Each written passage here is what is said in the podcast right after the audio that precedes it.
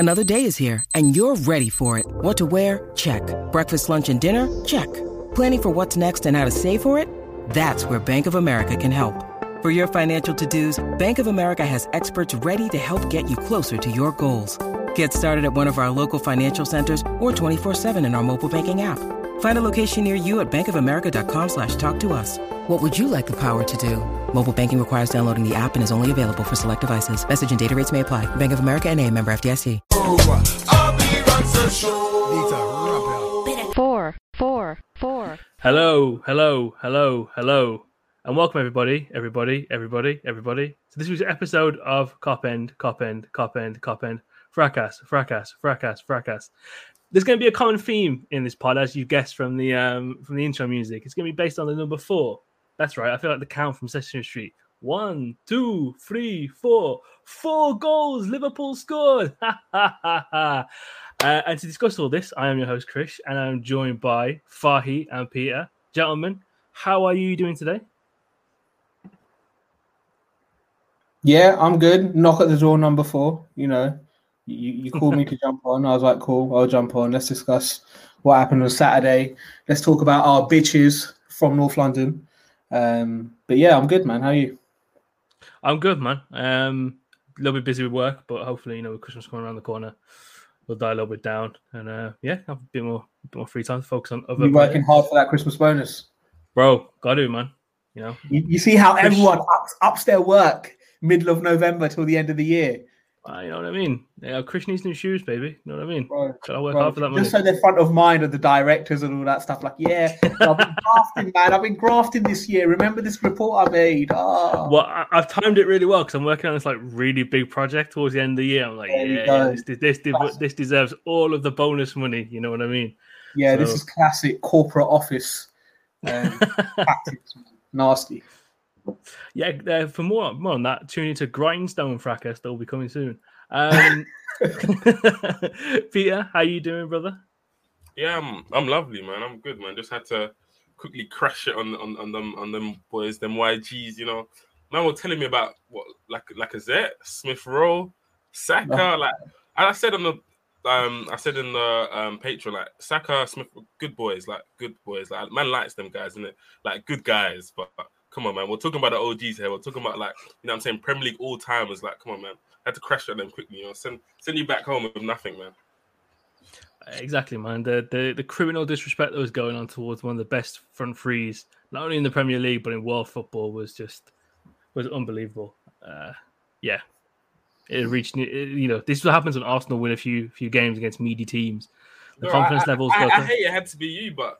No, I love it. It had to be like Mariah says, you like it. I love it, man. Like, come on, man. The thing is, they were getting like just a bit. Man was just starting to see a bit combined teams. I was starting to. They're getting a bit zesty, man. Yeah, I'm starting to see a bit too much dip on your chip. You know what I'm saying? So wow, that hot marinade. They were up in the spice of it. We'll see Saturday, big boy. That's cool. Like man, seeing. What did they say? They said, I don't really mind that result. I learned a lot from it. I went, all right, mate. All right, cool. I was hearing terminologies like free hit. Like, no. That's free throw. There's no such thing as a free hit at the highest levels of football where you want to reach. What do you think you are, Norwich? Good Lord. But of course, today's part is presented by Touchline Media Group. And there is a whole host of content coming to you live and for free. This week, of course, you've got every single main pod, Courtside Fracas, Pitside Fracas as well. But of course, you can join the guys from Mugger and Chelsea Hour on Thursday at 8 p.m. I think. 8 p.m. I think it's 7 or 8 p.m. Early kickoff. It might be early kickoff, 7 p.m. I think. Early kickoff. They're adjusting to the Europa League times. I respect it. As Thursday nights are Europa nights, as BT like to advertise, which is the weirdest thing ever. You can see. It's going to be an all-star cast, really, of Mugger representatives and Chelsea representatives going at it on the fabled fight card. So you do tune into that at 7 p.m. exclusively on YouTube. Check out the respective Twitter accounts and, of course, the Touchline Fracas Twitter account for when that link drops on Thursday. But, of course, this is a Liverpool-focused podcast. And if you want a little bit more from us as well, then do head over to the Patreon page where it is the best place to get that premium LFC content from us here at Kop End Fracas. So that is www.patreon.com/Kop End Fracas. And again, from just £3 a month, you get a guaranteed free shows per week. Free! 3 shows per week. And of course, with the Christmas holiday coming up, we're going to be bored. We're going to be wanting to get away from family. You know, oh, get away from me, cousin Ben Tood. I don't want to talk to you, man. I want to record. No, I don't want to talk about Liverpool. I want to talk about January transfer windows. This is one of the... If you want to talk to me, subscribe to the Patreon page, cousin Ben Tood. Okay? And if you also want to talk to us and you want to be a proud Kop End Patreon, you want to have that Kop End Patreon on your chest, then do head over to www.patreon.com/Kop End Fracas today. But we are here to talk about Liverpool 4, Arsenal 0. And Fahi, I'm going to come to you first because me and Peter did the post-match on Saturday, which was a lot of fun. You had the best of both worlds, really, because you had... I know you didn't watch the game live at the time, but you were able to post your fable, the classic, the street will never forget, Arsenal lost meme, and then have the full enjoyment of watching the 90 minutes at 11 o'clock at night. Talk me through your contrasting emotions from that process. 1:30 at night, by the way. I stayed up till 3:30 watching that game. Look at the dedication. And, you know, man. This man stayed up until 3:30 in the morning. That's worth at least a £3 a month Patreon subscription. Fam, listen, I can't jump on a podcast talking about football when I'm not watching the game. That's ridiculous. So you know what? I'm gonna stay up and I'm gonna watch the games. Otherwise, I may as well not podcast. What's the point? So, yeah, I missed the game because of marital duties. You know, it is what it is.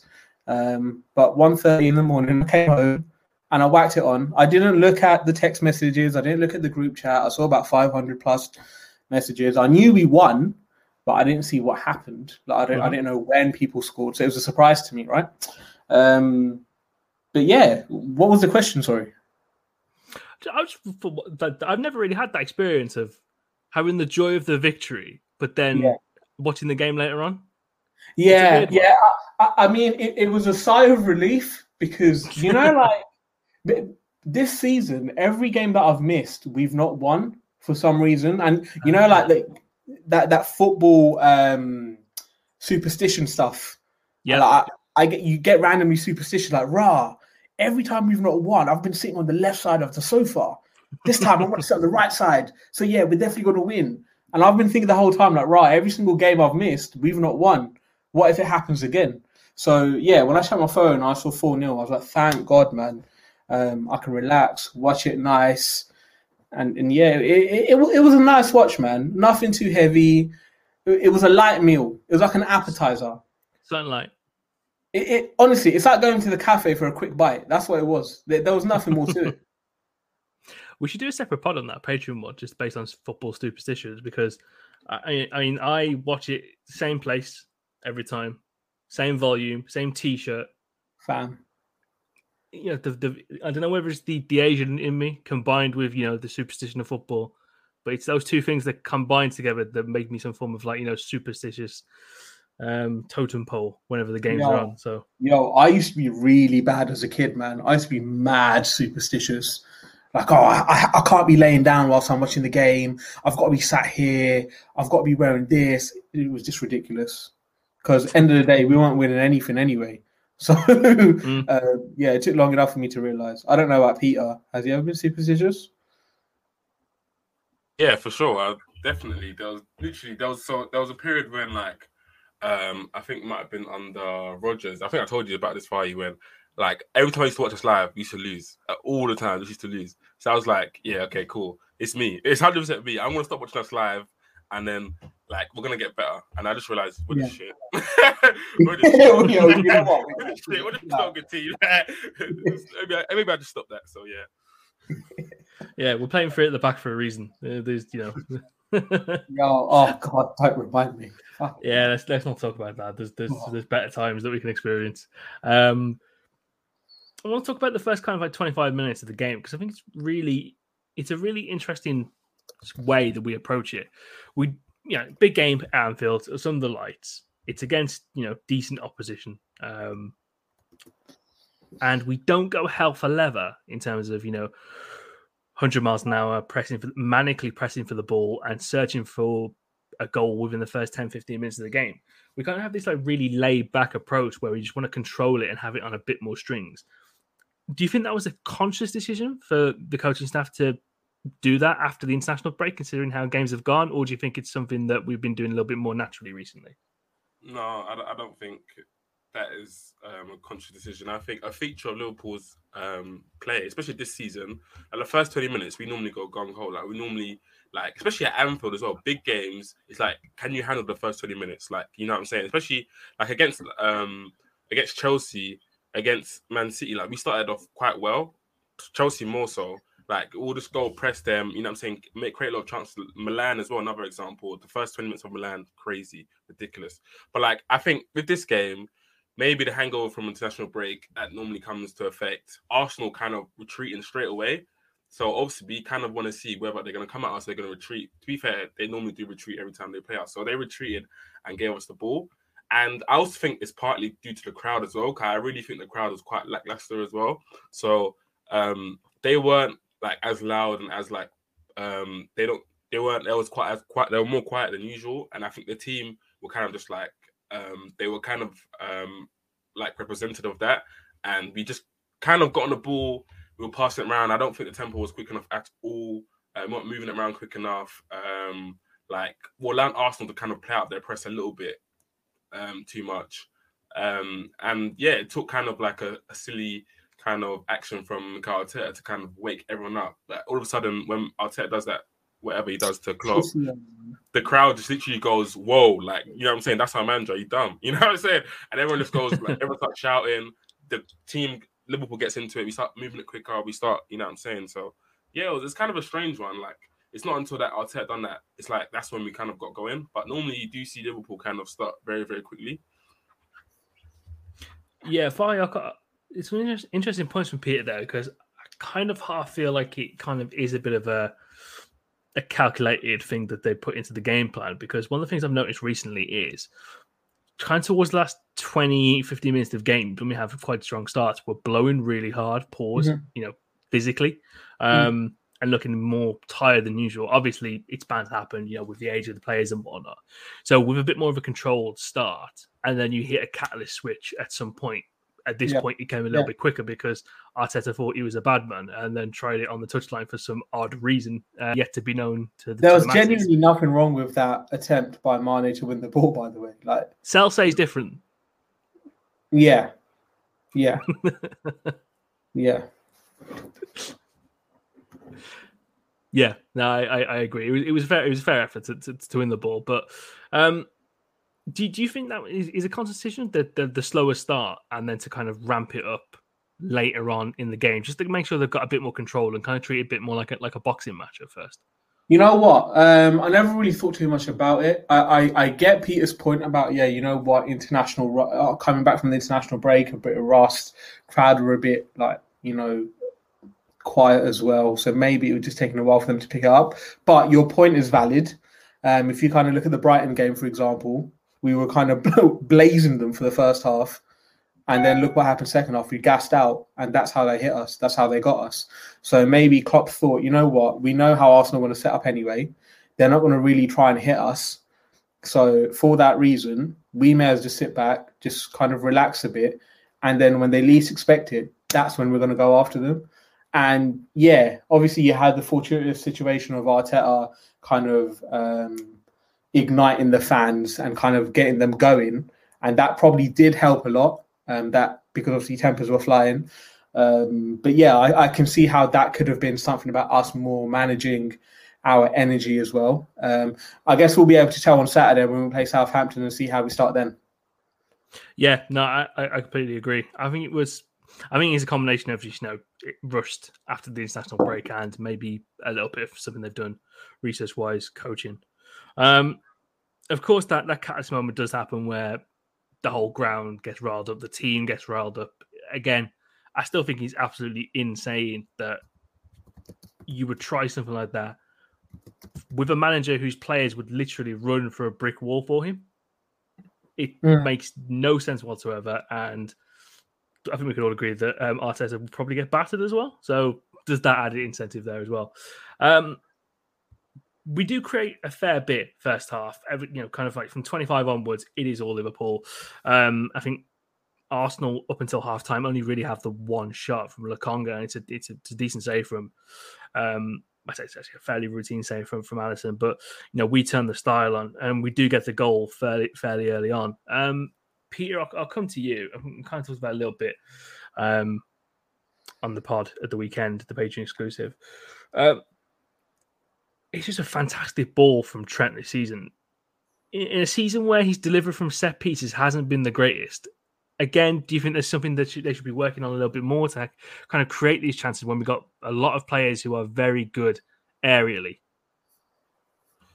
Do you know what? I think regarding set pieces, I think he's had a couple of games where they're a bit shaky, but in terms of crossing, his set pieces have been really good. His shooting, his set pieces haven't been good.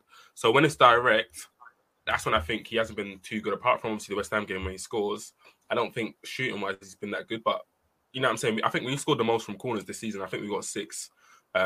So, like, you know what I'm saying? So that means he's... And I think most of the crossings have come from him or Tsimikas. So I do think his crossing ability has been amazing.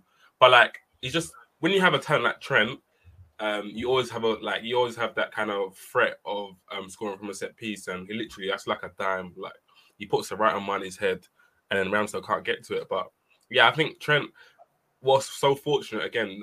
I'm blessed to have someone who has like a wonderful right foot. And my thing with Trent is that like I think a lot of people obviously compare him to other fullbacks, but where he differs from me and where like he's better than a couple of other fullbacks is that he's the prime creator of our team. And other fullbacks, their responsibilities are to kind of, you know what I'm saying, players obviously like a fullback, but in terms of getting a good ball in and trying to whip it, whereas Trent's responsibility is actually to break down a team, try and create, not just through crossing, actually through a different range of passing, through balls, through low-driven crosses, through whips, you know what I'm saying? So, but like, you know what I'm saying? Other fullbacks is just kind of like, okay, I've got a good crossing ability. As long as I can get to byline or I can, you know what I'm saying, work an angle, maybe I might be able to cross it. But we're using Trent in literally different positions. So in build-up, you might come into centre-mid or sometimes you might have the touchline. But like, he's our prime creator. His responsibility is to break down teams. Like, there's maybe Cancelo's the other one who's got sort of a responsibility, but I would argue that it's not the same because Man City have other creators, whereas we don't have as many creators as Man City. So, yeah, again, with Trent, like, it's a thing where it's like, if, say, we struggle to create chances, it will be Trent's, like, the main bulk of that fault, the response, like, it will be Trent's kind of fault along with Robertson, along with other people, but it will be mainly Trent's fault. But if Chelsea struggle to create chances, it's not Reece James' fault. You know what I'm saying? He's just one of many. If, I don't know, other fullbacks, you know what I'm saying? But yeah, it won't be their fault. But with us, it's like Trent is our prime creator. Trent, the influence he has on the game is so much more compared to other fullbacks. So yeah, I think that's why he's top notch. Obviously, he's a top player, and we're lucky to have him on our hands. Yeah, Fahi, you got any follow up on what Peter said there? Because I think it's really interesting that what he says in terms of the creation aspects. How do you feel with that and his evolution of the role this season, you know, with him kind of playing a bit more central midfield when we do kind of go a bit more forward? Do you think that's added a few more strings to his bow from an attacking sense? Oh, no, man. I feel as if he kind of got to... I don't really see how much more he could have kind of improved from what I've seen in the past, 18 months? Obviously, from a defensive point of view, it's a different conversation, but talking about the attacking side of things, I think he's been stellar. And yeah, there have been improvements. I think he gets into better positions more. I think he reads the game much better and gets into like better spaces when he's not on the ball. But yeah, with the ball, he's just the same as before. I've not really seen that much of a change. I just think the quality is just as good. I know people have been talking about his set pieces. I know you mentioned it 5 minutes ago. They've not exactly been the greatest. I think that's what you're trying to get at. But I think they've improved the past couple of games. I think the delivery has been more on point. I think the last 3 games, his delivery has been more on point. Obviously, he scored against West Ham, but let's not count that. But in general, the corners, the free kicks, they have been better. I think, yeah, with Trent, it's a really weird one, man. I don't have much to criticise him on apart from the defensive aspect of his game. Attacking-wise, I think it's fantastic. No, I completely agree. I think the thing with the set pieces I'm on about is I feel like we, even though I think we've scored a fair few this season, I feel like we should always be scoring more. You think? Just because when you've got Virgil and you got Matip, they always feel like they should be bagging way more from those kind of situations. Yeah, no, that's fair. I still don't think Matip is the most commanding. Score so much more, like for his size. Yeah. But in general, I think even in the Arsenal game, they were saying we've scored the most from set pieces this season in the Premier League. Yeah. So yeah, even then, if you include the goal that happened afterwards, I think the goal happened afterwards before they said that. So yeah, I think we're doing all right, man. I think you've been a bit harsh. It's more the left side that's been the issue. I think it's when Robbo's been taking set pieces. Well, that was going to be my next point, because I think whenever you see Tsimikas in the 11, he's one of the things we've praised him from here to high heaven about is his kind of set piece delivery. Mm-hmm. And I think you saw it again. He had a really good one, and it was to Virgil. I think I have to look at the XG on that, but it felt like it was a decent opportunity for him. And he put was that the one where him and Matip both went for it at the same time? Yeah, that was the one. Yeah. It was a fantastic delivery. So I just think there's certain situations where we could possibly be a little bit better from set pieces. Like, I mean, you look at the Mane goal. One of the things that Matip does really well, he screens the defender who's supposed to be on Mane, so he's got a clean run for the ball. And obviously, Trent has put that on an absolute dime. It's a perfect pass. And it's just a simple conversion for Mane to make. So I think with just little tweaks and, you know, just a bit of creativity, we can get even more reward from our set pieces. Yeah. Yeah, no, fair. It's fair. I mean, you can always do better. It's not like we've reached the fucking pinnacle of set pieces. So, yeah, we can always do better. Yeah, for sure. No, I completely agree. I want to talk about our kind of how we approach the game from a pressing point of view. One of the things that Arsenal tried to do a lot in the first half and failed to do spectacularly in the beginning of the second half was play out from the back. Successful analysis there from all the video guys and whatnot to identify that. Talk to me how impressed you guys were with the press from this game in comparisons to fixtures from earlier on in the season.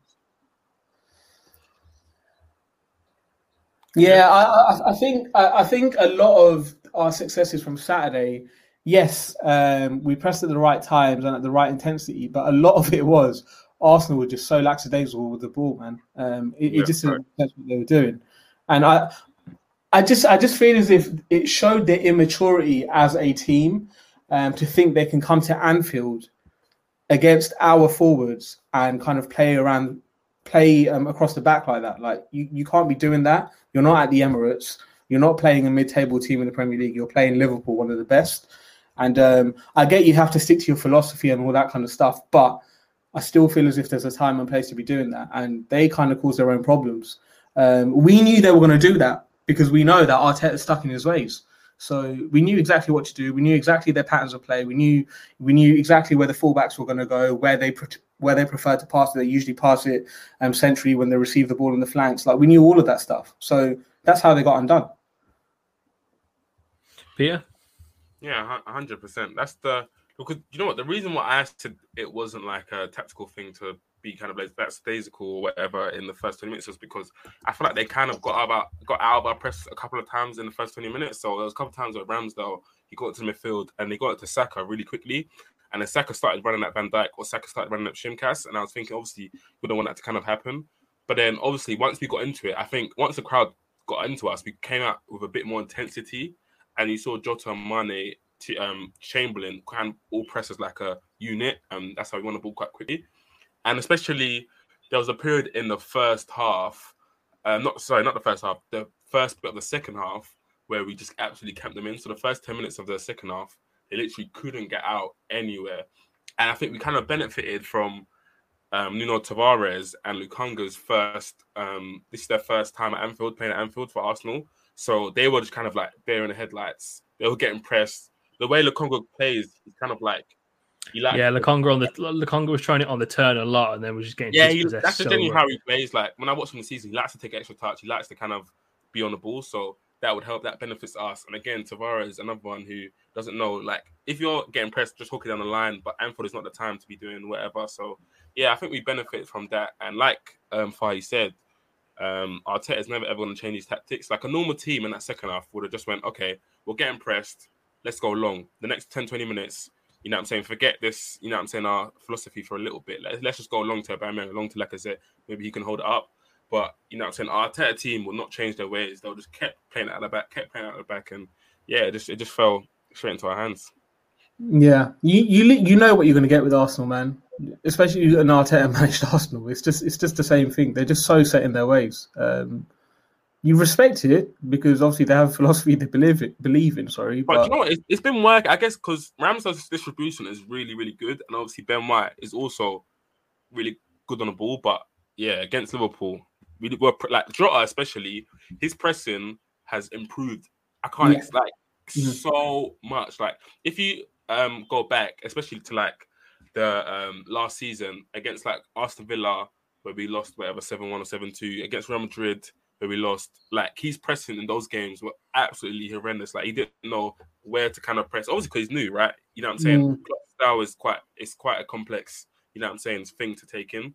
But then if you compare that to now, I think this season, apart from Salah, and obviously Salah's played every single game, Jota is the second most presser in our team. So it just shows that Jota, he's pressing this season, has improved tenfold. And yeah, he's really taken to Klopp's kind of style. Yeah, 100%. And I think beginning of the season, Jota was being criticised a lot for not being as clinical in front of goal. But, you know, I think they were trying to kind of get him sped up with the pressing kind of ways of playing as a centre-forward. So after a few games, you kind of saw that, you know what, he's really improved that side of his game. Now he can kind of go back to sniffing around the box, but he also knows now when is the right time to press, where he needs to be going, at what intensity. And, yeah, it's clearly working out because you've seen the last few games again. He's doing the right thing. And it definitely worked out on Saturday as well. First of all, the awareness to kind of get the ball dispossessed. Legend says that Ben White is still sliding somewhere. Where he's sliding to, we don't know. Hopefully we can get an update on that as soon as possible. But Fahi, I'll come back to you. The cuteness of that finish is so fantastic. What were your first reactions when you did see that goal?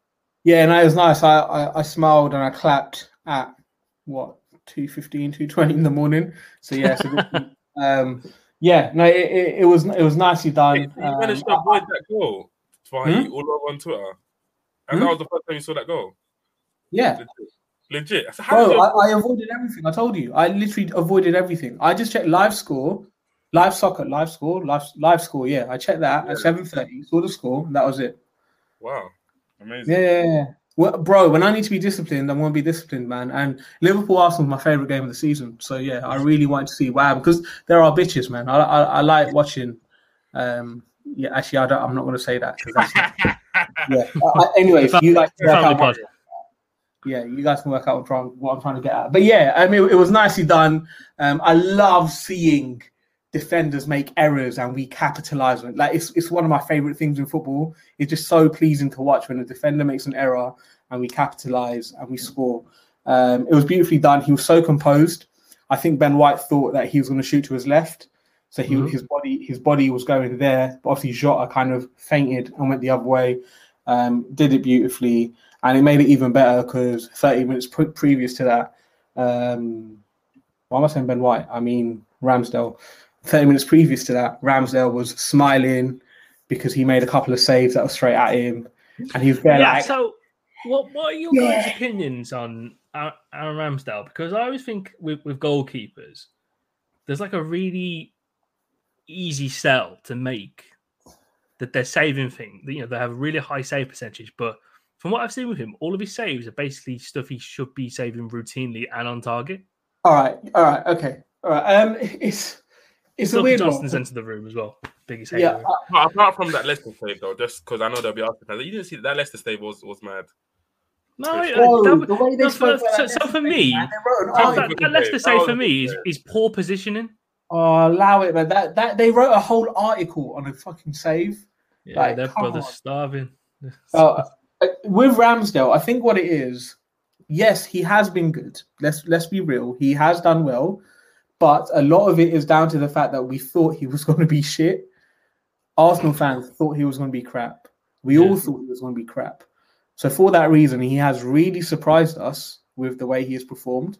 And now the press and just everyone in general, they're hyping it up to be at a level which it really isn't. And yes, I mean, if you want to be a bit pessimistic, you can say a lot of the shots are saved straight at him.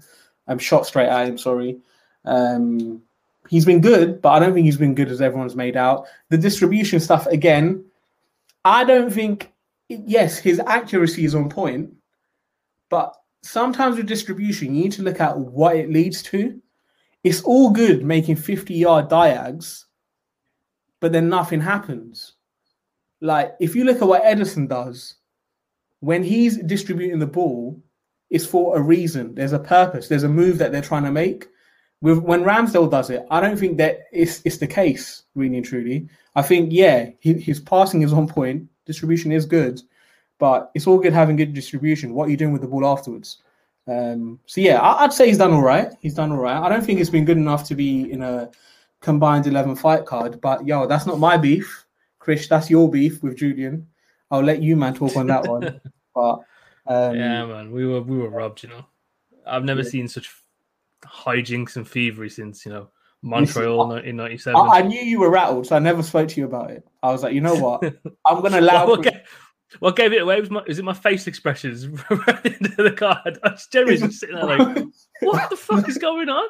Like, I was watching it on the train and I was thinking, this is fucking stupid, man. Because the funny thing was, I can obviously tell Dan and Shabs have done a lot of planning behind this. Oh, 100%. Diabolical work. I got in 20 minutes before that fight card went live, so I'd done fuck all. I just thought, you know, let's get a few bars out and whatnot. But yeah, man, we were set up. Listen, you know what it is? It reminded me of, you know, like the FA Cup when we'd get knocked out by Burnley. Like, you think like, oh yeah, this is an easy dub. We're here.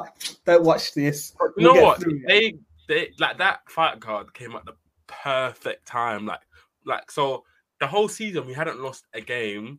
We lost to West Ham, and Arsenal has been on like a 10-game This is the run. Thing, man, especially with the Alisson point as well. Literally just after that. So, no way Ramsdale's been better than Alisson this season. No bloody way. But literally, that game is the worst game it could have came. Like, Alisson has saved us in so many games this season. I can point to Norwich. I can point to Crystal Palace. I can point to so many games. But, like, you know what I'm saying? He makes the mistake against West Ham. Oh, no, Alisson's had a terrible season. Blah, blah, blah, blah, blah. You know what I'm saying? And then, like, just... Like Van Dijk, the level he's playing at this season, him playing at 60% is still better than Ben White. Like, what are you actually like? I think it was Gabriel, not Ben White. No, it was Ben White and Matip. Those were the two centre backs, right? It was Gabriel. It was Gabriel. Was it? But it was Gabriel. Like, again, Smith Rowe picked over Mane. Mane's second top goal scorer this season. But like, it's just this. They're benefiting from, like Fahi said, all of their players not being that very good or kind of overachieving, and because. We're not like, what's it called? We're not like absolutely, you know what I'm saying? We're not media, innit? We're not like, you know what I'm saying? So they're just benefiting from these young boys doing kind of well, doing okay. And our players, for our players to get in, they literally have to be like Salah, bloody, you know what I'm saying? Yeah. Listen, it was good work by Dan and Shabs. Yo, two good guys. They planned it out well. But the worst one is Lacazette. He scored one goal. Listen, they didn't plan that out well at all. That was just Babs being a bum. He's a massive bum. One goal, even Firmino's got like 5 goals this season. Like, what? They didn't plan that out well at all. But the rest of it, kudos to them. They did very, very well. Babs, you should be ashamed of yourself. I know you listen to this, Babs. You are an absolute bum. Like that team. You are disgraced. You should be taking up a fight card. I don't want to see you on a fight card again. He's a big disgrace. You watch football. You know football. So for you to do that, shameful. Put down a drink and bloody, you know what I'm saying? Shameful. But back to the Ramsdale point. He's been good. He has been good. But I think it's purely because we all thought he was going to be shit. So because he's looked half decent, it's like, Ramsdale's amazing. He should be England's number one. But now, I need to see a bigger portfolio of games, not just like 11 or 12. It needs to be a good 20, 25. And then we can be like, yeah, you know what? This guy's been solid. Yeah, the sample size is going to be key, especially with the World Cup on the horizon as well. We're talking about goalkeeper distribution. Third goal is the peak pinnacle of it. It's a really good, really, really well-worked team goal. Alisson Tsimikas to Jota to Mane, and then Mane to Salah. It is the antithesis of what Klopp's Liverpool is built on. Quick, transitional football. And something I want to see a lot more of in the future, really, because when the team is clicking like that, it is very, very, very hard to beat. I want to talk about the midfield. So the options were scarce. Peter's ready. Yeah, go on. Let's go with Chris. Go on, Chris. Let's go. Yeah, I just want to. I want to talk about the midfield because I thought it was an interesting selection. Obviously, when you have Fabinho and Thiago, you know, with that stat that they've, you know, never lost a game when playing with each other, and, you know, X, Y, and Z. But then you have the wild card factor of Oxlade-Chamberlain there, and as you can tell by the car sound effect, it is very much a wild card. But with the two of the other midfielders being very stable and providing, you know, interceptions, defensive stability, and whatnot, it allowed Oxlade-Chamberlain to be a bit more aggressive and kind of play to his strengths a lot more in this game. How do you think that balance of the midfield worked in our favour at the weekend?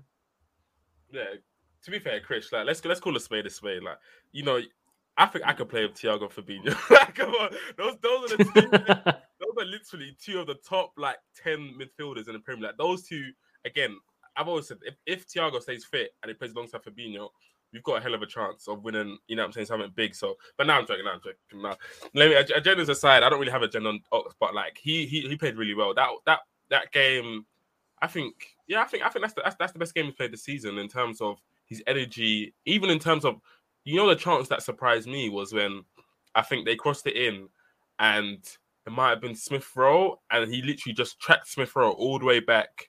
And it was really impressive in the first half, yeah.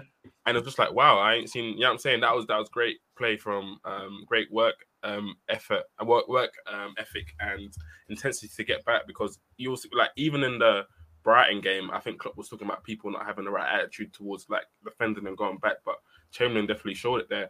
But yeah, in terms of, like you said, so what happens with that midfield, just to go into it quite like tactically, is that obviously we know it's the typical kind of free midfield, Fabinho sits deeper, but what ends up happening is that kind of Thiago comes deeper to kind of collect the ball, and it kind of goes into like a pivot. So and Fabinho slides more to the right, and Thiago comes into the pivot, and he goes to collect the ball of Van Dijk. Obviously, we know Thiago loves the ball, and he's a midfielder that he always shows. Like, you have these kind of midfielders these days, they kind of like search and destroy midfielders, and they don't really want to be on the ball. But Thiago's a complete opposite. Every time he kind of shows for the ball, he wants the ball. He helps us and build up so much. So he kind of comes into a double pivot, and that allows Chamberlain to kind of push forward a bit more and press and help the front three and support the front three. And you know what I'm saying? Also create a triangle with Trent if he can as well, help Salah. Yep. So yeah, it worked perfectly. Like, I think, especially that game, Ox, it was very high intensity, fast-paced game, and that suits Ox because he's very intense. He likes to get the ball, likes to drive, and yeah, that he played really well. Big him up. But my big shout out to go to Thiago, because I think Thiago was absolutely superb in that game. He's kind of like doing the things that kind of he's not getting a goal, he's not getting an assist, but he's just really helping us in terms of progressing the ball. So every time he'll get the ball from Van Dijk, get the ball from Tsimikas, and just progressing it 10 yards, progressing it 5 yards, and he's literally like, and like I said on our Patreon, he was doing what Genie does, but more. So he was actually offering a lot more on the ball, but also covering the spaces that Genie would cover and also helping us defensively. So yeah, again, Thiago was absolutely superb in that game. And like you said, him and Fabinho have got an excellent record together. I think they've won 9 out of the last 10 games. And yeah, he was superb in that game. Yeah, Thiago is not one for the GA nerds. They just sit there and go, where's the GA from midfield? He's one for the progressive carries nerds, though. 1,000%. I mean, especially when you look... No, progressive carries. Progressive carries. Okay. Hey, that's the Bantix. Hey, if you listen to the Bantix pod, that's on our Patreon where me and Mike kind of break down the stats of Liverpool, but yeah. And especially, you know, you look on that left-hand side where I think it's needed a bit more TLC from a progressive attacking point of view, especially when Robbo's been playing. That will definitely help alleviate a few more of those concerns, because you saw the interlink with him and Mane a few times as well, and he was allowing Tsimikas to push up a little bit more too. So yeah, it was fantastic. Fahi, what were your thoughts on Ox from the weekend? Because he's very much been malaligned, and you know, we pigeonholed him as someone who possibly should look for a move, just for himself more than anything. But do you think he showed enough kind of? I can't think of an expression now. I was going to go for like some really weird poetic expression. Do you think he's shown enough to kind of say that he can have a decent impact within this team for the progression of the season? Because he feels like someone who has been lost in the past few years of the evolution of this Liverpool team and just hasn't had a place to really call his own. I know the team has evolved past him. Number one, they've outgrown him. He came in at a time where, you know, things were on the up. Klopp was kind of setting a way of playing, and he suited that. He suited that chaos football. He suited 17-18. But as time's gone on, and with his body breaking down as much as it has, he's not been able to kind of evolve alongside the team. So what you've ended up having is the same arc from 17-18. I don't feel as if you've seen much improvement. There's definitely been better understanding of, again, pressing and carrying the ball forward. But other than that, I don't really see what more he can kind of bring to this team. Now, there's an argument to be had that with Milner potentially retiring next year, and the lack of English players in the squad anyway, from a homegrown point of view, you may need to keep an Ox. He's a good utility player to have. But I think you and I have said it previously, Krish, that someone like Ox can still offer quite a lot to another team. Yep. It just isn't Liverpool. And I think that's what it is. Now, yeah, he played really well on Saturday. I was super impressed by him. So, yes, I will big him up for that. It was a great performance. I thought he was so confident on the ball, and he really you can tell he really wanted to grab a goal. He really wanted to give his all. He was doing what we want him to be doing, and it reminded me of a 17-18 performance. But the thing with that is, I think a lot of that is down to who was playing alongside and who was behind him. So because he knew he had Fabinho and Thiago, Ox was allowed to roam and cause chaos, which is what he loves. Now, try and get Ox to play with Hendo and Fabinho. You're not going to get that version of Ox. It's completely different. But because he knows he's got the reliability of Thiago and Fabinho behind him, he's more confident, and he knows he can literally just roam in front, and it's absolutely fine. When it's Hendo, no offense to Hendo, it's a bit different. Hendo's not as solid as a Fabinho and Thiago duo. He's not as reliable with the ball at his feet. Ox has to do a little bit more, and that's where the problem starts. So, yes, if you're going to have Fabinho and Thiago, Ox can definitely play alongside them. It should be fine for most times. But, yeah, it's tough. I don't want to be harsh on him because I've been super harsh on him for the past season.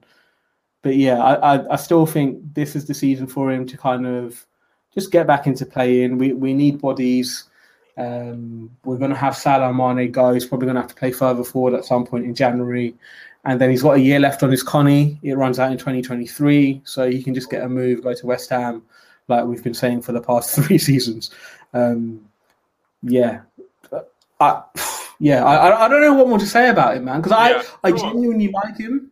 No, he's a nice guy. My thing is that, like, I know obviously people think that, or obviously in the Kop End Fracas, they would think that, like, I absolutely hate him and that, but he's a good guy. Like, he's a really nice guy. He's, you know what I'm saying? He bonds well with the team. He's got a great attitude. But my kind of worries, and I would ask the question to, like, you, Krish, I'd ask the question to David, and I'd ask the question to, like, Mike as well, who are quite big fans of him, is that so his best performances this season, right, are against Arsenal and Milan, right? No, not Milan, sorry, Atletico Madrid. Those are his best performances. And obviously those performances come at home at Anfield, where you have the crowd behind you, kind of have like a fast-paced game. You kind of have like intensity to these kind of games because it's like, you know what I'm saying, you press because we're at home. The onus is on us to kind of, you know what I'm saying, win the game and kind of take it to the other team. But my worries with Ox is that the majority of teams that we face, because we're Liverpool and because we won a Premier League, won the Champions League, they're going to sit back against us and it's more of a case of maybe 80% of our games, you know what I'm saying, in the season is that we have to break down the other team, and they're kind of like slow, they're kind of like methodical. We're kind of we need to get the ball and kind of break down a low block most of the times. And my thing is with Ox is that I don't think he's a creative player. I think he can score goals, and he obviously likes to drive at teams, and this kind of can create space, but this doesn't make him creative. You know what I'm saying? I think when someone's creative, I think of like Trent. I think of players that can play a ball, like I'm saying, play a dime and kind of can unlock defenses with a pass, whatever. Obviously, Ox has a good cross in him and he has a good shot, but I wouldn't say he's necessarily creative. So I don't think Ox kind of offers us enough in terms of breaking down teams. And I think to be one of our midfielders is either you kind of give us the defensive solidarity or you're creative. So you have like Fabinho, you have Henderson, maybe your kind of defensive Milner as well, who kind of can fill gaps kind of defensively. And you have like Curtis, you have Jones. I mean, you have Curtis, you have Elliot, you have Thiago, Kato, who kind of unlock defenses with their, you know what I'm saying, attributes. But Ox is kind of in the middle. He can't really give us a defensive solidarity, and he can't break down the team. So it's kind of like, where does he kind of fit in this team? That's where my problem lies with Ox. You know what I'm saying? Yeah. How can he help us break down teams? Yeah, exactly. I just don't like when the biggest attribute for said midfielder is, he's got energy and he can cause chaos. Like, what the fuck? Like, that's not a selling point. I was going Chris to answer that question, because obviously you might see a future for him. So in terms of where you see a future for him, where it could be in a forward, I don't know, maybe where do you kind of see a future for Ox? If he does stay, it's a weird one because he's very much a chaos player, isn't he? He thrives in those matches where he goes a little bit back and forth. I think he showed a bit more of a mature aspect in the Atletico Madrid game, more than this game, because I don't know about you lot, kind of first half an hour, there were a few instances where he just got the ball head down, no kind of spatial awareness, and he was just driving forward. Like, running to like three man. Yeah. I love that shit. It's like Ross Barkley used to do that all the time. Yeah. All the time. Funny enough. And it's like, I don't particularly know what you're doing, but it is an odd one because he's also a rhythm player as well, so it's hard to judge him when he's not getting a consistent run of games as well. Mm. But it's going to be an odd one because I think this upcoming summer for us in midfield is a massive summer because there's so many players going to be out of contract, and there's, you know, the Milner point's a really interesting one, by the way, Fahi, because I think he sneakily gets a 1-year extension. Again, let my guy rest, man. No, Millie's last dance. Think about it. We need to make this guy dance, man. Not that guy at Mourinho's coaching staff, no dance. Yeah, that's what we're doing to Millie right now, man. Come on, let the guy rest. So the only reason I say it is because World Cup and the short turnarounds and whatnot. So it makes sense to keep him around for maybe one more year. That's the only reason. I can't do it. I can't keep defending him. I've been doing it for too long, man. His actual performances, objectively, have been quite good this season. They have, but what I mean is really good. Yeah, but I feel so irritated when people shit on him, and it's like the bloke's like 36, and now he's gonna be 37, and some neek is on the top of the agenda.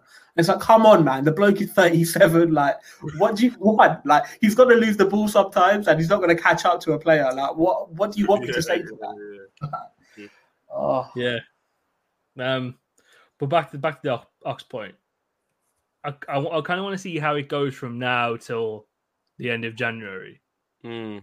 Just because he's going to get a few more chances within January and December as well, because one of the things I want to cover up in a little while is how key rotation is going to be in the next few weeks with us, you know, dead rubber Champions League games. And we've got that weird League Cup game against Leicester where I don't think anyone particularly cares. And the manager would love to get knocked out. He cares. No, you guys show me the run now. That run was peak. Oh, my God. End of the day, I've got the screenshot of Peter saying, I do want to win it.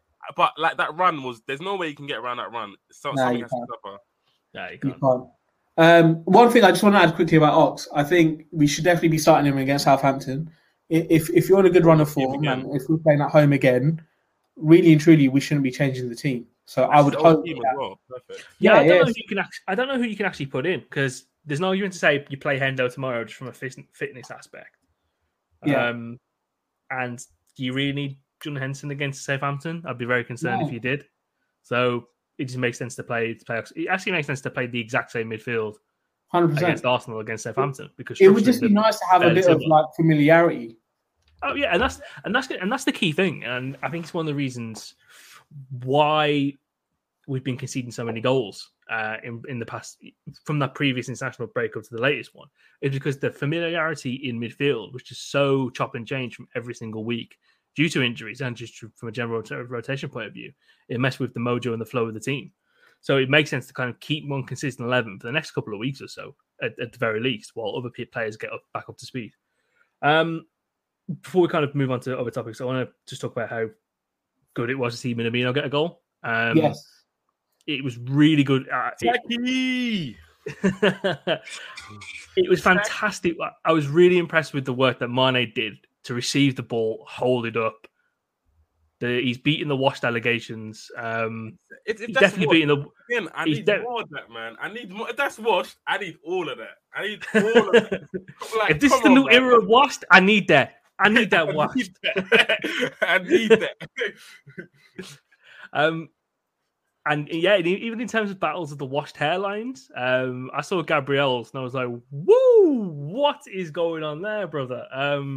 You also need a trip to Turkey to fix whatever the hell was going on there. That Komiyasu guy is meant to be a lockdown defender. They were telling me that, like, you know what I'm saying? Don't get me started on Komiyasu. Other day, I don't know. Was I listening to? I think I was listening to Tashi Guna's podcast, and someone mentioned, and they were like, "Oh, you know what? Komiyasu is really good defensively, but he's not that great offensively." And then someone was like, "How do you know he's not that good offensively?" Maybe I think who was it? Yeah, I listened to that. Maybe it's by choice. Maybe they're telling him not to go forward. Maybe he's really good with the ball going forward. I was like, you guys, man, you guys never learn. You guys never learn. And then literally on Saturday, we were like, you know what? If Tomiyasu has the ball, have the ball, man. Yeah, do something. Do something. And yeah, we saw what he's about, man. He's again a good signing, a good find. For the level that they're at. But yeah, he's not as good as they made out. Again, just a six. You know what I'm saying? 6 hours. He's got that Wan-Bissaka pack. Very good defensively. The Wan-Bissaka pack is that's another pack, man. I don't know where you begin with that pack. A lot of them, I find it incredibly frustrating with Arsenal players that when they kind of start to do kind of well, you just hear too much about them. Too much. Let these guys cook. You know what I'm saying? Right, you overrate them too much. They never learn. He's got cooked by Cucurella. He's got cooked by Mane. In just the space of let the guy. You know what I'm saying? Let the guy. Again with Partey. Partey, he's a good player. But then when you start telling me he's top 5 in the Prem, he's world class, he's this, he's that, this is not a performance of a guy who's world class. Since he's come to Arsenal, he's been decent at most, you know what I'm saying? And Partey, again, he's got to show much more than that, you know what I'm saying? He should be bossing Thiago about, he should be bossing Fabinho about. I know whatever PR effort Arsenal fans have done with Thomas Partey, it should possibly get some industry award, you know. You know what? It's all regarded as world class. It doesn't make sense. It's all based on Atletico. It's all based on what they thought they were signing, and yeah, he's been disappointing. He's not been as good as they thought he was going to be. That happens with a signing sometimes. It is what it is. But yeah, there's no point continuing to lie about it and continue to spend nonsense, because he's had a load of shoddy games, man. And Saturday, he literally let Ox boss him. And I don't know how you defend that one, because Ox has done it twice now to him. So there were a lot of times where Jota was just peeling off him, and he was couldn't track him, couldn't cover him. He's not got the legs that I thought. He would. You know, there was a part in the first half where Thiago he could not disengage the press, and he was just pointing to get the ball off Thiago, and no one was around him trying to do anything. It was quite funny. But yeah. Whatever PR effort. Maybe for Arsenal fans, don't do music videos for signings straight off the bat. Give them 6 months to bed in and then do the music video. Drop the single first, then do the video later. I'm just trying to remember what we were like when Liverpool were washed, and were we just trying to overrate absolutely everybody, or I can't, because I, you know, I can't remember if it was to the levels that they go to kind of defend their players and try and make them look as... So one example I'll use is, how much did you convince yourself when we signed Balotelli that this was going to work? Oh yeah, I was him. I was. But I was going to say that Balotelli is like the best in the world. I bought the shirt. Yeah, you did, didn't you? You bought the shirt. I bought the shirt, man. Number 45. I bought it on the day he signed. I was so happy. I was like, yes, we fucking got it. Balotelli, Sterling. We're gonna fucking smash man up. Well, yeah, we saw it for one goal. I think the difference is that like we was gassed because we were signing good players, but it's not like we were saying he's like, you know what I'm saying, top 5 in the world or top 10. Yeah, whenever we signed anyone, it was kind of like, I hope they can... Even when we signed Torres, like Torres was a great young, you know what I'm saying, prodigy, but it was never like, he's one of the best strikers in the world right now. It was always like, can he come and prove it at Liverpool first before man can call him this stuff? Whereas like, Partey's already a top 5 midfielder in the world before he even gets to Arsenal, apparently. It makes no sense. Yeah, you can't call someone a top 5 player in the world when we literally saw him get cooked at Anfield the season before. So it's just, they're a different breed. So it is what it is there. But yeah, Minamino, really good to see him get that goal. He gets it. He's been. I forgot what we're doing. Exactly what we're not supposed to be doing to him, man. This is what's been going on with him. Literally, he's just there, like. No. Taki. Oh yeah, let's talk about him quickly. Oh, good lad. It's nice to see him getting these goals in, and I think in every appearance that he's been in so far this season, he's looked really impressive. He looked like he's actually matured into what we need from this Liverpool side. Not to say he's matured as a player or whatnot, but I feel like he's finally getting the nuances of the attack. So, do we all expect him to play today, against Porto? And if so, where do you see him playing? I don't know what position Taki plays, man. I don't. That's the only downside to the Taki experiment, because I still have no idea what side is his best. I don't know. Do you hear what Klopp said in the conference? That like Taki gives us a great problem, and you know when he kind of uses terminology like this, it's kind of like ugh. Like he was like, it gives us a great problem because he can kind of play 4 positions. He can play like left, right. He can play through the middle. He can play as an 8, and just like, well, damn, you don't really know his best position then. But. Yeah, I think it's his subtle way of saying, yeah, brother, I don't even know where he plays, so good luck for getting that one out. Yeah, I think he'll play on one of the wings, so I think probably right wing. I can imagine that he probably takes Salah's place on the right.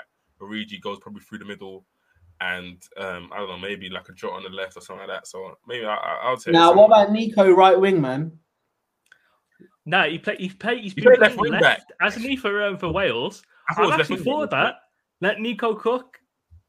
Yeah, that's what I thought. Nico's playing further forward. Yeah, he's been playing on the left. Oh, I thought he's been playing on the right. Yeah, because for us, he played right wing. Yeah, so when he was playing for Wales against Belgium, I think was it last week?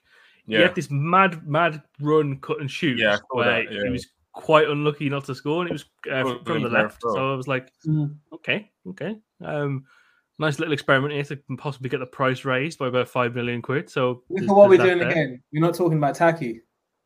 Yeah, true. Do you know what? Yeah, see, the thing is with Taki and Origi, it's kind of like I want to see them play at least one game with the with our best team. So it's unfair of them to every time they come in have to play with the youth teams and kind of play with people that never played before. So obviously, I just want Taki to get a chance with Salah, Mane. You know what I'm saying, Thiago, Fabinho, because it's just like, okay, if he performs with our best, because obviously we'll have quality players around him, so hopefully he should improve too. So I hope that at least, you know what I'm saying, that maybe in January they kind of get a chance to play with our better players. Let's see what they can do, man. I think, I just want to say one thing about Taki, and it's like, I don't know if I've said it on the main pod, on this pod, if I've said it on the Patreon pod, but I just feel so sorry for him, man. And I always go back to this. Every single time I talk about him, I'm like, listen, I feel so sorry for the guy. He joined... He came to a city by himself, and then literally 2 weeks later, a pandemic happened. He was then forced to stay in his flat, not make any friends for months, didn't get to meet his teammates, had to do Zoom calls with them. He clearly didn't know much English, so he was finding it difficult to communicate with them. And then obviously he joins and starts playing in front of no crowd. There's no atmosphere, no nothing. Yeah, he wins the title and everything, but he didn't get that experience. He didn't get a good preseason either because of the pandemic again. And again, that entire season last season was in front of minimal crowds. There were some games where you had a percentage of people, but he didn't have a settled... Yeah, he didn't have a settled start to the Liverpool career. Then he got sent out on loan. And it's like, you know what, man? I think Klopp's not exactly helped bed him in, to the team. But I just feel as if the circumstances to his signing and just everything's not worked out so far. So I really want him to do well. We can see the quality in him. None of us have ever said, you know what, Taki's shit. He should never... We've never said that because you can see he's actually good on the ball. You can see he's smart with his movement as well. The only problem with him is we don't actually know what his best position is.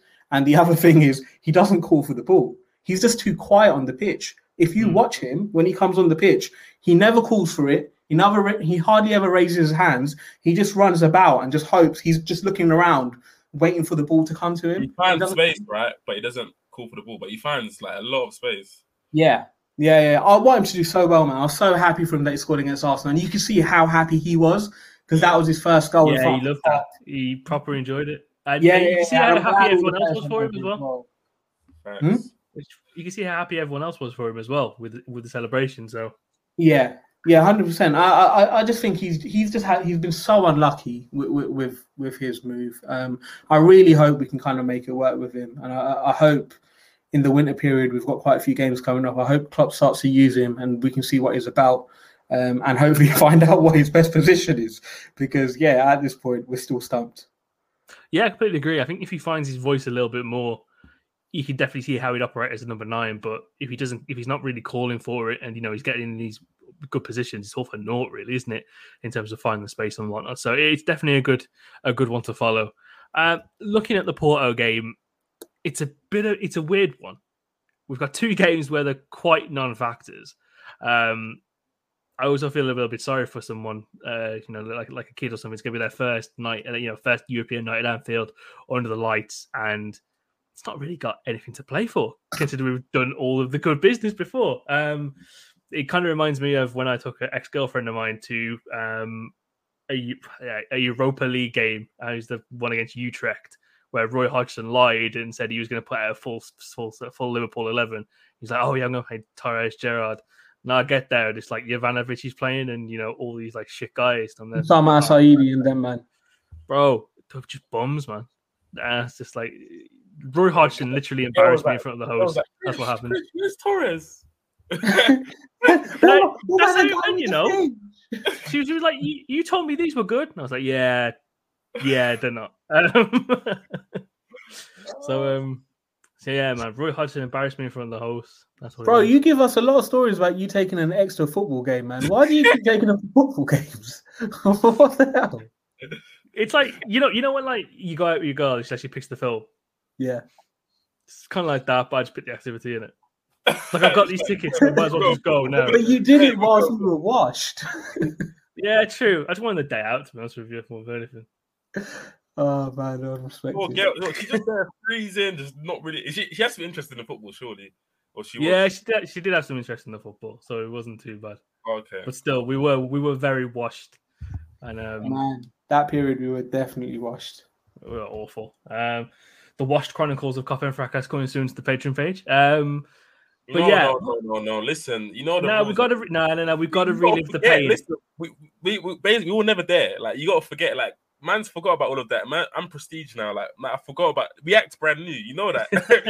Listen, everyone says that we act brand new, so let's actually act brand new. And yeah, you know what I'm saying. So, but yeah, that Porto game. I'm interested to kind of see a couple of people. I think. Yeah, I'm interested to see Tyler Morton because he was in a lot of farting spaces last day. Yo, why was he in a farting space yesterday though? Someone Chris, that's your guy. Listen, I what space was he in? Sorry, he was in a farting space. Bro, literally, it was his Twitter account, and he was in a space here where people were just jumping on the mic, farting, and Tyler Morton was in that space. If it was the squirting space, I could possibly defend him, but a farting space, that's Ellis's boy now. That ain't mine. They were doing that whole sing your dialect and whatever yesterday. Did you see that, Chris? I saw Bruno in one of them and I was like, brother, you got a game in like, you know, an hour. What's going on here? Yeah. Tyler Morton was listening to farts, mate. He was listening to man. Mate, he just made his Premier League debut. Like, what? Is that what you're going to be doing after your Premier League? I might have to divest the stocks now. The players having a sense of humour, but hey. Yeah, true. Farting spaces. What's the technology is such a wonderful thing, and then we just do things like farting spaces. You know what I mean? God must hate us, man, isn't it? He must just look down. He does, like, isn't it? Oh, fucked up, man. Fucking hell. Steve Jobs is crawling in his grave. Sorry, Peter, hopefully he's in the right frame of mind to play a game. But I'm happy to see. I want to see Phillips. You know, I haven't seen Phillips play a game for donkeys yet. I feel sorry. He just played. Like, he signed a new contract. I know why he signed a new contract, obviously, to kind of protect his value. But hopefully, he gets a game along with Konate. You see Nico Williams. But yeah, I have this sneaky suspicion, especially because, in my opinion, I think the player that always does the press conferences always tends to play. And Thiago was doing a press conference yesterday, so I just have a sneaky position that he's going to play. What do you guys think about Thiago starting tomorrow? It would be fucking stupid if he does. Yesterday, so, but it might be a thing where he needs rhythm, kind of thing. Yeah, I saw that. If he does a quick 45, I'm okay with it. It's needless risk, isn't it? You know what I mean? I mean, you can make 5 subs. You can make 5 subs in the CL. So, but based off that, I guess you could play a few main 11 players and kind of, I don't know, score a couple of goals first half and then ease off a bit. That's I'm kind of scared he's going to play kind of a strong team because in the press, obviously, last post-match against Atletico Madrid, he said that, obviously, the person interviewing him, Klopp, said that, you can rest your team now. You got 2 games left, and he was like, "I can't rest the team because we got reward money to win. Like owners won't be very happy." So I don't know what you guys think. You think we're gonna play a strong team or? Yeah, I mean we need the money, bro. So oh my God. the summer thing that we need as much. Beggars can't be choosers at this point. If 2.5 million is on the table for a win, you gotta go for that win, baby. Yeah, you got it, man. Yeah, I think it'll be a mixture. I think Origi, Minamino. I don't know if Origi's still. Out with illness. I think he trained today in the training session. Okay, that's fine. Cool. So so I guess Origi Minamino will start. Tyler Morton will definitely start. I wonder who starts in front of Robbo or Tsimikas. Because if Robbo starts that, you can interpret that as you're playing with the washed up kids, man. Like, you're not main 11 this week. If I was Robertson, I saw my name on the board, I would be like, hey yo. Yo, respect, man. The key will be whether Robertson plays Leicester because he'll be like, do you not rate me, innit? What are you doing here? League Cup. Okay, I see what it is. Yeah, so obviously Gomez, Konate probably start. So is Gomez fit again? No, why? He's not fit. What's wrong with him? He's I don't know, he's got an injury. So he said that he won't be back until Mad. Okay, so Konate and Matip. Konate and Phillips. That's what I'm hoping. Or Phillips. But then again, Phillips has had ample opportunity to play other games like Carabao Cup and they've still not played him. So I reckon he played this. Bro, I was watching the highlights from that Newcastle Brentford game. Mm. I played Nat Phillips in as many games as humanly possible to remind people how decent of a centre back he is because there is a market where we can get 15 million quid for him in this January transfer window. Yeah, he's not bad. He's not bad. After all the jokes that everyone made. He is good. He's not a bad defender aerially. And he did improve as time went on with the ball at his feet. Surprisingly, he did get better. But yeah, in terms of the team tomorrow, I think it'll be a mixture. I think, Peter has a point. Potentially Thiago, Hendo, potentially could start. And because we've got 5 subs... take him off at half-time on the 60th minute. I think just the rotation aspects of the next few weeks are going to be so key as we, kind of progress more into this festive period because we're just going to need everyone fit and firing. and it's good opportunities to get people who are returning back from injury into some form of rhythm, get a few minutes into their legs especially, and just push on from there, because God knows we're going to need them in the next coming weeks, especially with AFCON and whatnot coming up. So it's just going to be interesting to see what happens with the squad utilisation. Klopp. I got to give Klopp a little bit of a warning. I didn't like that. What you said? What? There's an African tournament coming up. Hey, big man. Just a bit more than an African tournament, but hey, carry on, Chris. No, fair enough. I mean, if you want to beat, you still have Arteta, so if you want to beat that man. I also got reprimanded. I'll be honest. I got reprimanded in a chat with Chris. So, yeah, listen. That tournament shouldn't be going ahead, in my honest opinion. I think. You know, wait. It should be going ahead. Maybe the timing should be changed, but as in, like, it shouldn't be going ahead in Jan. That's what I mean. Like, I don't think the timing is correct. I think later on is fine, but I guess obviously temperature and all that kind of stuff.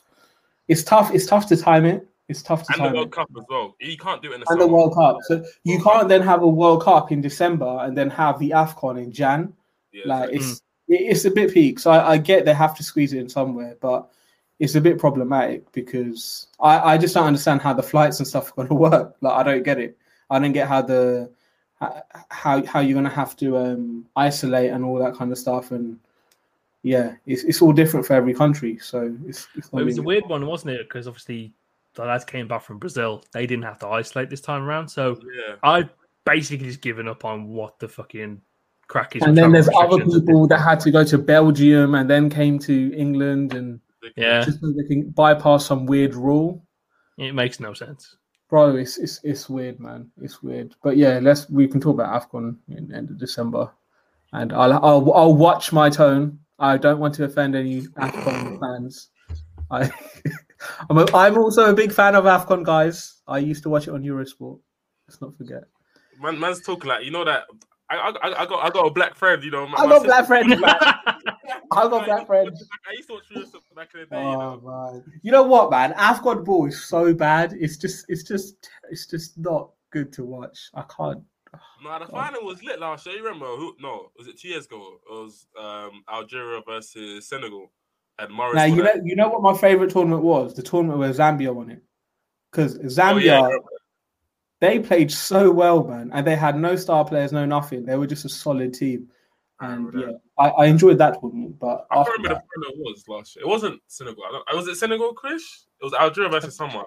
But I know they knocked us out. Mahrez knocked Nigeria out with a free kick. Sweet free kick. Yeah, I think Algeria won it, didn't they? And it was Mane in the final, and they just couldn't get it done. Yeah, and, that'd be interesting. Who are the clear-cut favourites for AFCON, by the way, Peter? Who would I say that? I think it will still be Algeria, you know. They've got a great team. I know Ivory Coast haven't qualified, Nigeria in the playoffs. So, yeah, I think it will probably, unless, like, you get a massive carry job from Salah. But, yeah, I'll still see it as still being Algeria. Why not Nigeria? Let's say Nigeria get past the playoffs. Nigeria... Osimhen got injured, didn't he? Yeah, but it's not even that. We have a plethora of attackers. Like, we have... Chukwueze, Villarreal. We have Dennis from Watford. We have Iwobi. We have Moses Simon. We have Iheanacho. We have Aribo from Rangers. But the problem is... 1 year. Yeah, 1 year as well. So there's loads of literally attackers that we have. We got a lot of good players as well, but our manager's not very good. So he keeps choosing people like... Igalo got called up last time. Like, what is Igalo still doing in the squad? You have people like Ahmed Musa still getting called up. So, yeah, our manager, Peter, overall, he's not very good. So, yeah, his selection's a bit peak. Okay, interesting. But, yeah, how's your country doing?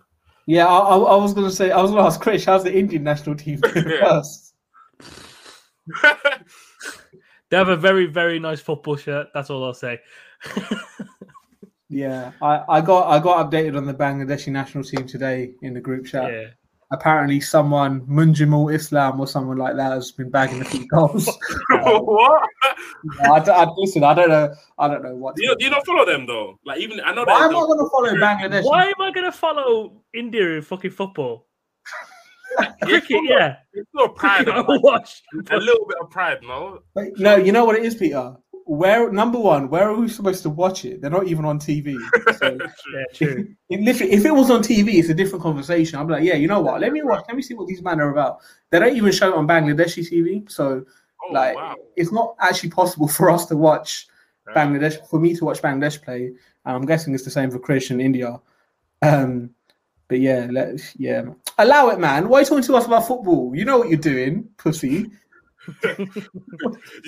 Step into our cricket arena and then we'll see who's playing ball. Yeah. How Nigeria doing in cricket, Playboy? Come on. Boy. I wonder if Nigeria have a cricket team. Let me find out. But yeah. Nigeria cricket team. Yo, they've actually got one. Mad.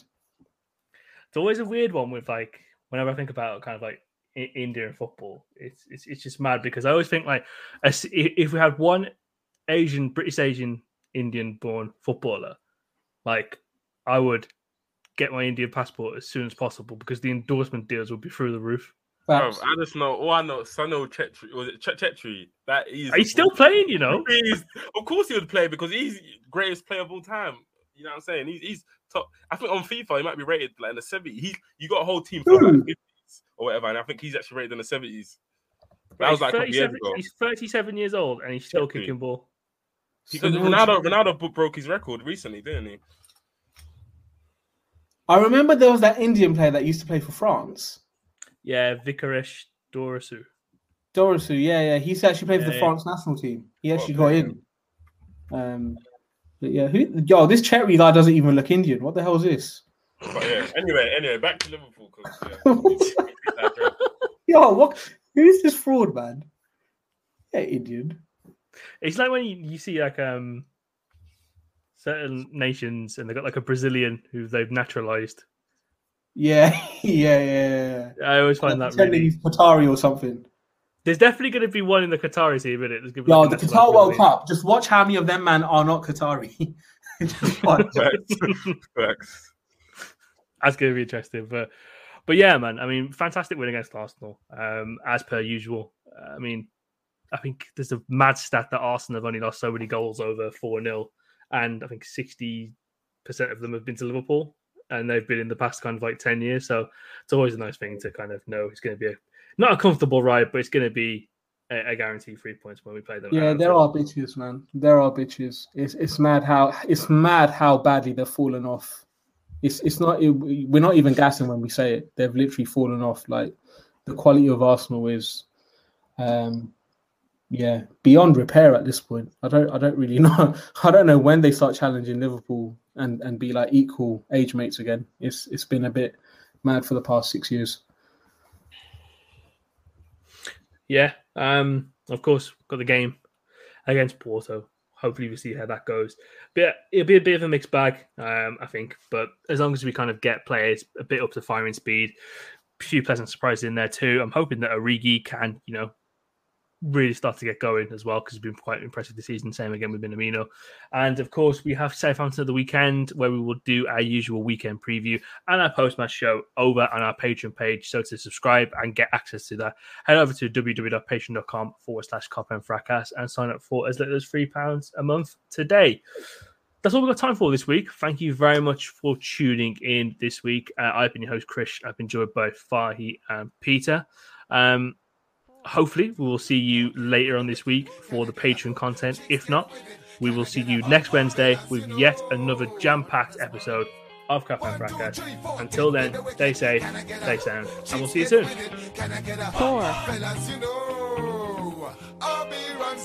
What?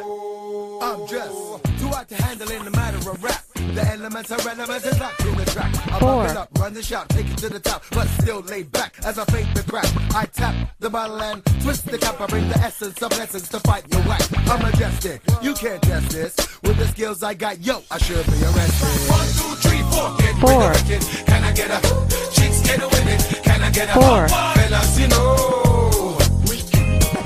1, 2, 3, 4, get with the wicked. Can I get a chicks, get a women? Can I get a fellas, you know? I'll be run so sure. 4, 4, 4, 4. Sports Social Podcast Network.